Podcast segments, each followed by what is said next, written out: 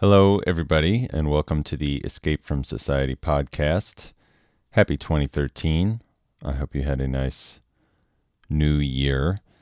And since it is winter here in the Northern Hemisphere, uh, it's time to discuss the song The Winter Storm, which is one of the songs that was um, trickiest to assemble on the record and was um, I don't know, maybe this will provide sort of a case study in things that you expect are going to turn out one way and by the time you finish them they've become something else. I'll first discuss the the lyrics to this song which were received via Craigslist from Angelica Castaneda and these are the lyrics on the record that I took the most liberty with because I didn't use all of them and I changed the order around. Uh, I was very attracted to the line, If this is the end, may I have one last dance? I thought that would be a great way to begin the record. Uh, so this is when I hadn't written the full collection of songs yet. I had only maybe written a few of them, and I thought, ah, I've got this line here. This is the perfect line to begin a record with.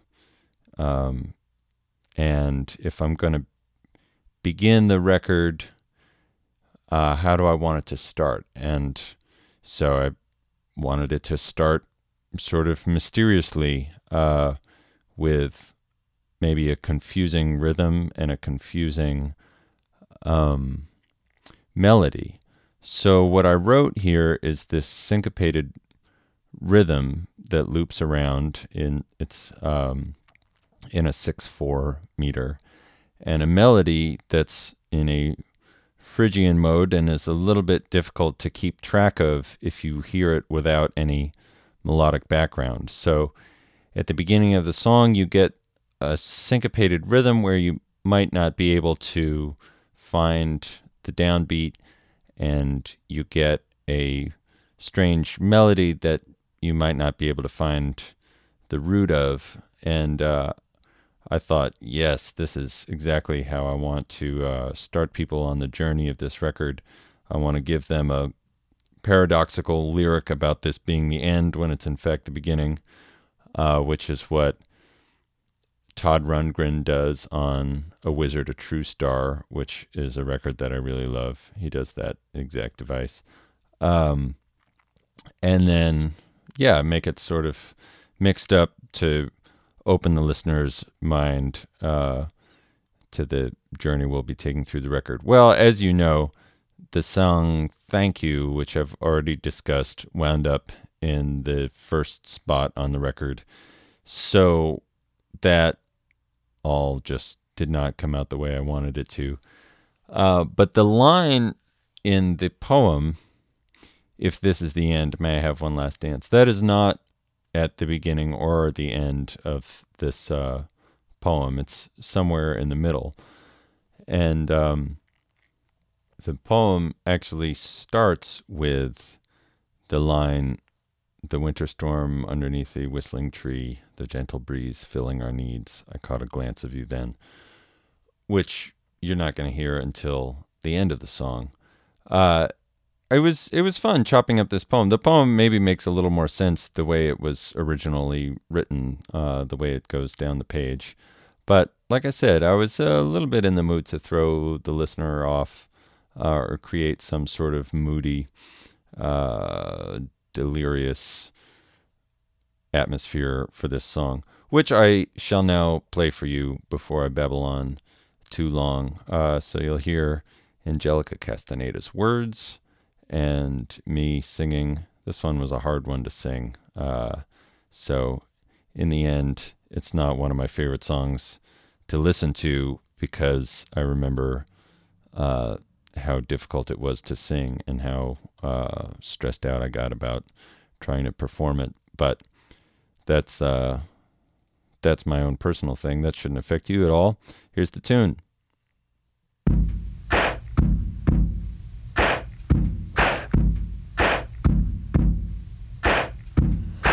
If this is the end, may I have one last dance? Me run and let's pretend to be like children.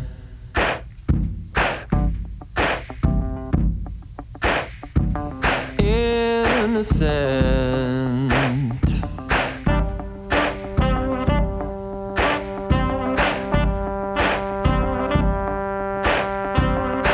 You love me enough, but I don't trust me. You love me enough, you're all that's good in me. This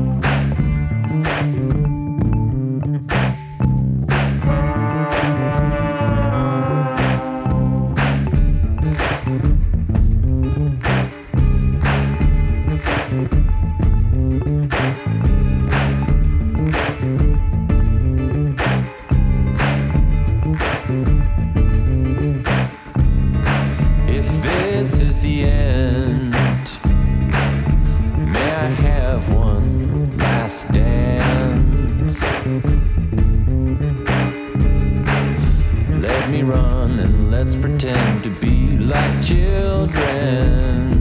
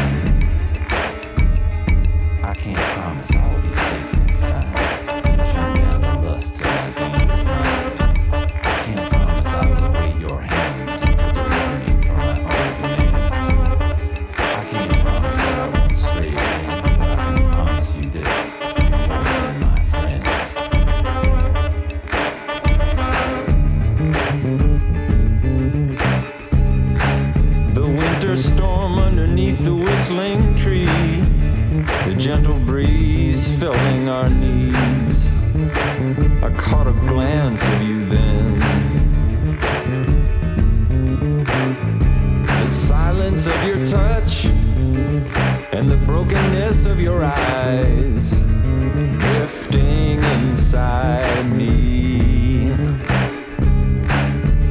I knew I lost you this time.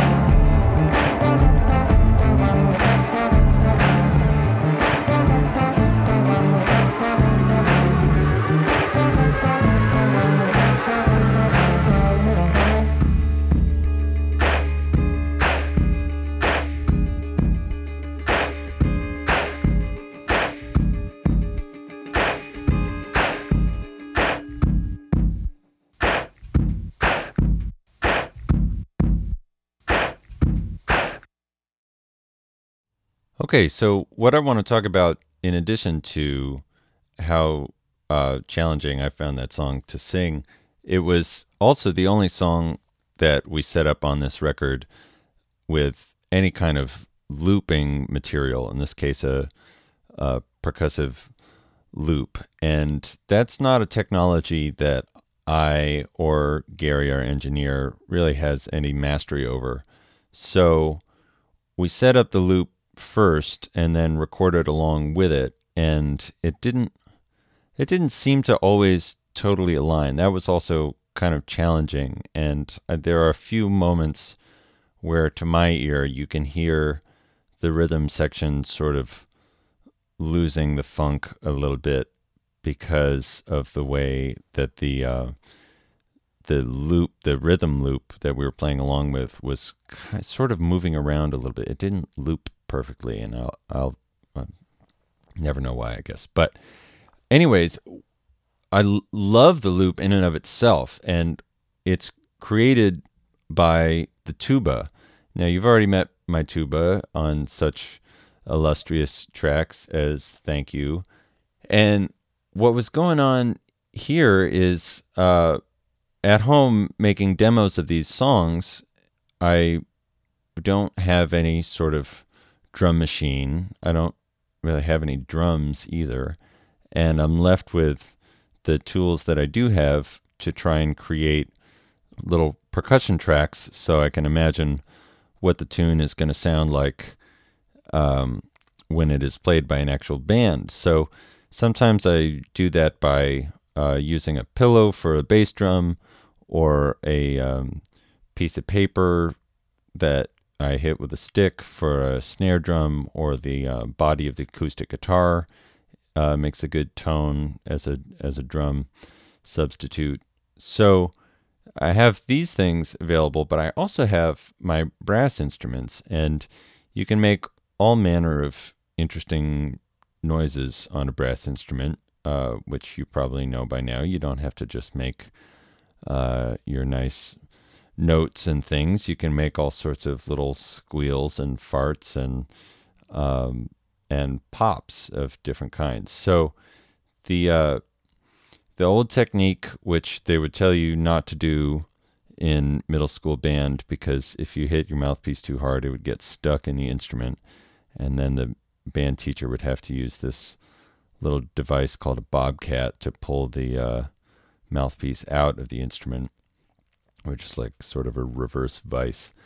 Uh, the simply when you um, cup your hand and knock it down against the mouthpiece of a brass instrument, that creates a sort of thudding sound that resonates more or less at the pitch of the instrument um, in whatever whatever state you have it in. So if you have your trombone slide all the way in and you make that thud, uh, it gives you a little B flat. And if you move the slide out and you keep thudding, you get to your A and your A flat and your G. And so if there's not a lot else going on, you can sort of focus in on that sound and get this cool uh, thudding glissando kind of thing. Uh, so that's what I use for the bass drum sound. Uh, it starts out as just a thud on the tuba, and the uh, snare drum sound is simulated by just sort of what a beatboxer would do for a snare drum, going, you know, but doing that into the mouthpiece of the tuba. So they were recorded separately because it would be impossible to uh, go back and forth very quickly between making those two sounds. Uh, they were pieced together, looped together, and then uh, we had a lot of fun a few days later at uh, Troutman Hall where we recorded the vibraphone and a few other things, a few other percussion parts. Uh, this is where Ian's group Yarn Wire rehearses, and they had a very big bass drum there you know, probably a 40 inch bass drum or something. So we recorded that to get that sound mixed in with the tuba. And you can probably hear um, towards the beginning of the song, around the time that the bass comes in, the bass drum also comes in. And suddenly you get an even deeper, more resonant bass sound that's like an orchestral bass drum. And then uh, we had a piece of styrofoam there uh, that we, well, either there were two pieces of styrofoam or there was one that we broke in half. But then we whacked the styrofoam together, which made a tremendous sound. Uh, in fact, I can play that for you. Here's here's what it sounded like. And the the reverb on that is just the natural reverb in that room. It sounded so good. So that gets mixed in with the uh, sound of the tuba. And then some hand claps get mixed in, and some other percussive things that I recorded at home, like uh, the pot lid from uh, some of my uh, pots that, you know, cooking pots off the stove, which make a great bell tone. And this um, this this little candle. My computer sits on a desk that is in our sort of second bedroom, which so now it's kind of an office. But uh, we used to have a roommate back here uh, who, at one time, was um, having a lot of sex with people uh, who he was meeting online, and uh, since this was going on sort of a lot of the time, he would often he would keep this scented candle kind of lit perpetually, and uh, so my girlfriend Emily associates that with our old roommate, uh, sort of getting nasty in the back room, and that candle was left behind when he moved out, and it's it's you know it's one of those little candles that comes in a glass case. So Emily can't stand the smell, so because of her association with it. So we've never burned it up. Uh, it's just been sitting on the desk, and uh, hitting it with a drumstick is one of the little clinky sounds that comes in and out at different points of the song. Uh, what else is in these drum loops? Um, maybe that's about all that's interesting about the drum loops. Uh, Kyle's playing guitar on this one. He said something interesting uh, when we were rehearsing it, when we were learning it. He turned to Matt, who plays in Tune Yards, and was like, Matt, is this what a Tune Yards song sounds like? Uh, and the answer being, on paper, yes, this is pretty much what a Tune Yards song sounds like. There's a loop, there's vocal parts, there's a horn solo, there's a funky bass line. Uh, and Kyle, not being familiar with Tune Yard's music, uh, was just sort of making an incisive observation about uh, the construction of this song. And yeah, he was pretty right. We had a laugh about that. I actually think of this less as a tune yards kind of tune, but there are some specific things about it that I relate to Dirty Projectors. Uh, in the months before writing this record, I, had been listening a lot to the Dirty Projectors album, Bitte Orca. And I think very specifically the um, section of the song where I'm talking instead of singing uh, is reminiscent of of something that they do in one of the songs on that record. And as for using interesting sounds uh, in the record, I will play another song here, and I'll play you a, a song, which is a Skeletons is a band that I've worked with uh, a few times over the years. They're friends of mine from college, and I admire their record making process because they can take pop structures and, and put in a lot of sort of kitchen sink elements to the recording, odd sounds that you wouldn't really be able to identify that become part of the rhythmic fabric or, or what have you. And that's one of the coolest things about them and their records. Their new record is not actually made in that way, but since it is the new thing, and Matt and I both play on it, I'll include a track from the new Skeletons Big Band record here. This is a song called Pencil Neck. There are many musicians playing on it, so uh, maybe in in the place of a bunch of weird tiny sounds making up the fabric of the uh, orchestration, we have lots of big, mostly acoustic horn sounds, and then uh, guitars and percussion and stuff. So this song is called Pencil Neck, and uh, it'll close this episode of the podcast. I hope you enjoyed this. Um, Like I said, this song is on the Skeletons Big Band record that was released this year on Shinkoyo. So if you want to check that out, please go check it out. Talk to you next time.